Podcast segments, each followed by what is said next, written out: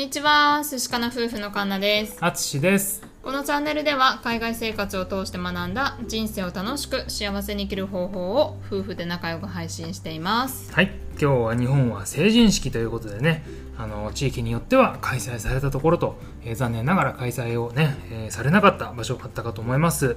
ね、えー聞いてくださってる方の中にも、もしかしたら今日成人式をね、迎えられた方もいらっしゃるかもしれませんし、えお子さんがちょうどね、二十歳をこう迎えてね、成人式に送り出したという親御さんもいるかもしれません。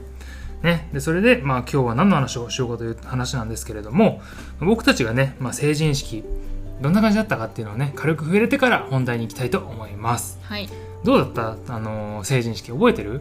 まあ私は、えっと18から東京に上京してて、うん。で住民票を移してたから、えっとその時に住んでた東京町田市の、えっと招待を受けてたんだけど、うん。まあ、誰もしあの知ってる人いないから、うん。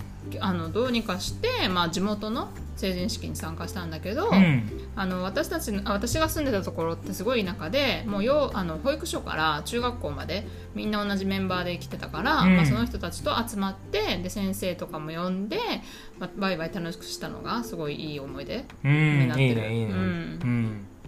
うはどうだった？あ俺の方はねちょっとなんかお恥ずかしい話であれなんですけどもあのー、まあ、当時ね二十歳で若かったんで、うん。あのツイストのパーマをかけて、うん。で、まあ、気合を入れてあの成人式に行ったらですね、うん。時間を勘違いしていて あの 区長さんのですね挨拶を聞きそびれたという なんかそういうしょうもない思い出が残っております。はい、はい。ね。まあまあ本日でも先人を迎えた皆さんおめでとうございます、おめでとうございます。はい、はい、では本題に参ります、はい。えっと今日のテーマはあのボディケア用品についてなんですけれども、うん。まあ、シャンプーとかリンス、まあ、コンディショナーとか、まあえっと、洗顔からあのボディ用品までうん、何を皆さん使われてますか？はい、っていうお話なんですけれども、うん。まあ、固形のものを使っ例えば石鹸みたいなものを使ってるのか、まあ、あのボトルに入った液体のものを使ってるのか、う、うんん、どうなのかなっていうのがちょっと、はい、気になりまして。はい、ちなみに私たち夫婦はつい最近全て固形になりました。はい、もっと言ってしまえばもうシャンプーがもう一つ。はい。で体と顔を顔を洗うやつが一つ。はい。2種類。はい。以上。以上。まあ、というのも、まあ、昔はね私たちも日本に住んでた頃、うん。やっぱりボトルに入った液体のものとか、うん。まあ、洗顔だったらチューブ歯磨き粉みたいなさ、うん。タイプのチューブ系のものを使ったりだとかうん。したんだよね、うんそうだね。うん、やっぱりじあの実家のお家からそういうのも使ってたし、うん。まあね、安くてもう香りが良くてで泡立ちもいいような製品っていっぱいあるからさ、ねそういうのをずっと使ってえて、でねその海外に行こうってなった時にもあの海外のさシャンプーとかって合うのかなとかさ、うん、うん洗顔とか肌なんか荒れないかなとかさ、うん。気になってたから、うん。ある程度ね持ってってたんだよね。そうだよね。スーツケースにねわざわざ重いやつを入れて、持ってってね。う、うん。でこれは私はもう日本人だからこういうのが合うのみたいな感じで使ってはいたんだけれども、うん。今となってはねもうこっちのローカルの石鹸を使っていると、はいねまあ、ある時からやっぱりそのなかなか帰れないし、うん。でえっ、ともうねあのこっちで手に入るものってないから、うん。もうじゃあオーストラリアのものを探してみようってなったんですけれども、うん。まあ、メルボルンに住んでた時にあのメルボルンってマーケットがねたくさんあって、うん。で、えー、とおすすめなのがサウスメルボルンマーケットっていう結構オーガニックとか自然なものとかなんかそういうのが置いてある、うん。扱ってるお店が多いマーケットなんですけどそこに遊びに行った時にね、そうだね。あるお店を見つけて、うん。あそこがなんかその自然のなんていうのかな成分にこだわったような石鹸だとか、まあ、あとはそのケミカルが入ってないようなシャンプーとかなんか洗剤とかそういうのを売ってるお店があってね。うん。でそこにあのあった石鹸がすごいね種類多くて香りもよくって、うん。で私がその当時にハマってたレモングラス、ねいいよね。うん、の香りがある石鹸があって、うん。まあ、その時私ちょっとプチ病んでたので なんかそのエッセンシャルオイルでねうん。ハマっててレモングラスが大好きで、まあ、足湯をエッセンシャルオイルつけてやってたんですけどうんまあ、それであこれレモングラスあるっていうことで気に入ってそこからねその石鹸を使うようになったんだよね。そうだね、うん。その前はねあの本当にチューブのタイプの洗顔とかう、ん。ね、体もあの液体系で、うん。ね、洗うようにしてたんですけども、うん。まあね、あのプラスチックも減らせるし、ねあのまあ、裸でこう石鹸が売っててで、うん。匂いとかも楽しみながら、えー楽し試しながら選べる。うん。っていうのがねすごい新鮮で、うん。じゃあ試してみようと思ったらそこからハマったんだよね。そう。値段もねその2ドルとか3ドルぐらいだから1個、うん。まあ安いし。う、ん。うん。でいろんな種類があって匂いもすごいしじゃあこれでやってみようってなったら、うん。もうそこからずっとね45年使ってるっていう感じだよね夫婦でね。そうだね。ううんんで、えー、とシャンプーの方なんですけれども、まあ、それに関してはなかなかまあその液体から卒業はできてなくてう、ん。ずっとね市販のものをオーストラリアで使ってたんですけれどもでもそれでもちょっと私そのこだわってみたいなと思って、うん。そのケミカルフリーだ、まあ、ケミカルフリーっていうか、まあは、髪にいいやつだったりとか、まあ、動物実験してないようなタイプの製品を探したりとかしてて、まあいい値段もするしあのね、あの量も少ないんですけれども、まあ、これが何かの環境に役立つとかさ、うそんの動物保護になるんだったらいいなと思いながら使っててでも淳から不評で、まあ、なんでかっていうと泡立たないんだよね。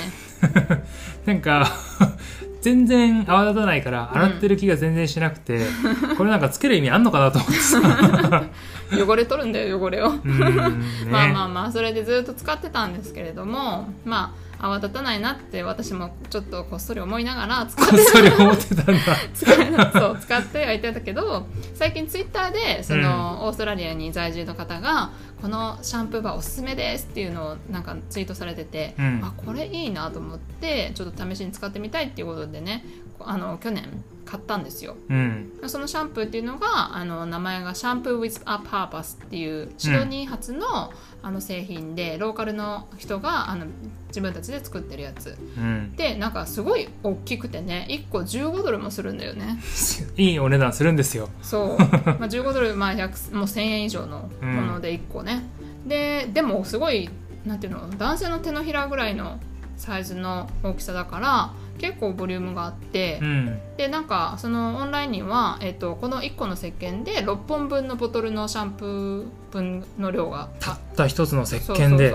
たった一つの石鹸で6本分、あこれはねよく考えたらお得じゃんって思ってね。あそうだね。うん、で実際にちょっと最近使い始めて思ったのがめちゃくちゃ泡立ちがいいっていう石鹸1個で6本分のシャンプーになるなんて考えられます？っていう話じゃん。うん。僕もね、いやいや、まさかね、そんなことないでしょと思ってたんだよね。うん。うんうんで1回目あの普通にこうさ両手の間に挟んでうん。ゴシゴシやって、うん。でそれで使ってみたらあすごい泡立つなと思って、ね。なんか手の中まだまだ余ってるよみたいな感じがして、うん。でそれで今日もうどこまでいけるか試してみて、うん。ね、その片手に石鹸を乗っけて、うん。くるっと1回転。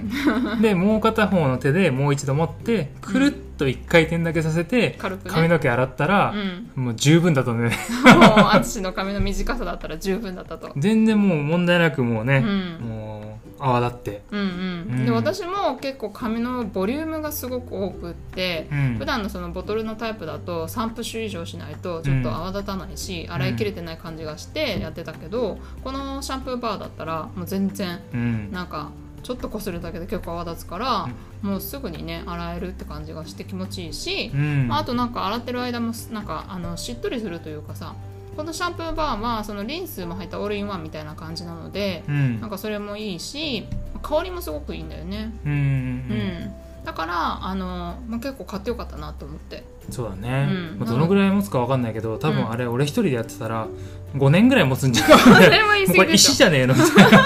減らない減らないっつって。5年は言い過ぎだけどさ。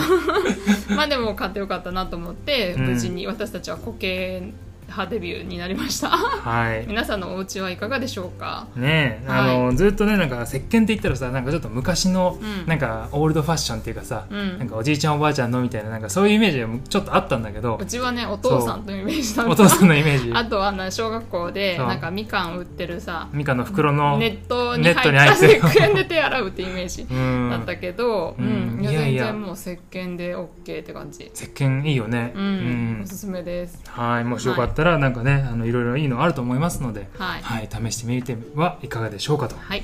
はい、ではここからはですね、えー昨日の、えー私たちがハマったボードゲームをご紹介のコメント返しをしていきたいと思います。はい。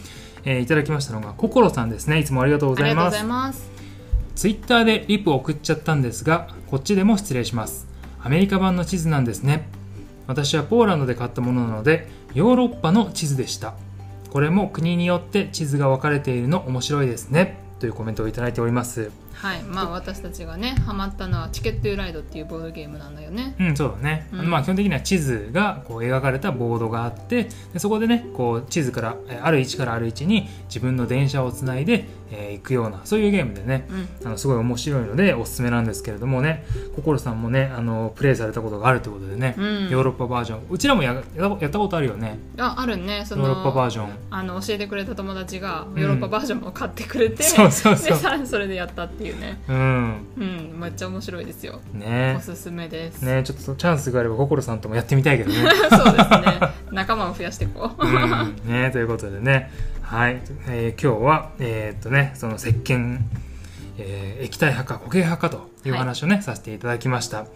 えー僕たち寿司かな夫婦では、えーお夫婦のお悩み相談ですとか、えー移住の相談なども無料で行っておりますので、もしご興味ございましたら、Twitter の DM の方でお送りいただけると嬉しいです。はい。はい、では最後まで聞いてくださってありがとうございました。明日は晴れかな。寿司かな。バイバイ。イ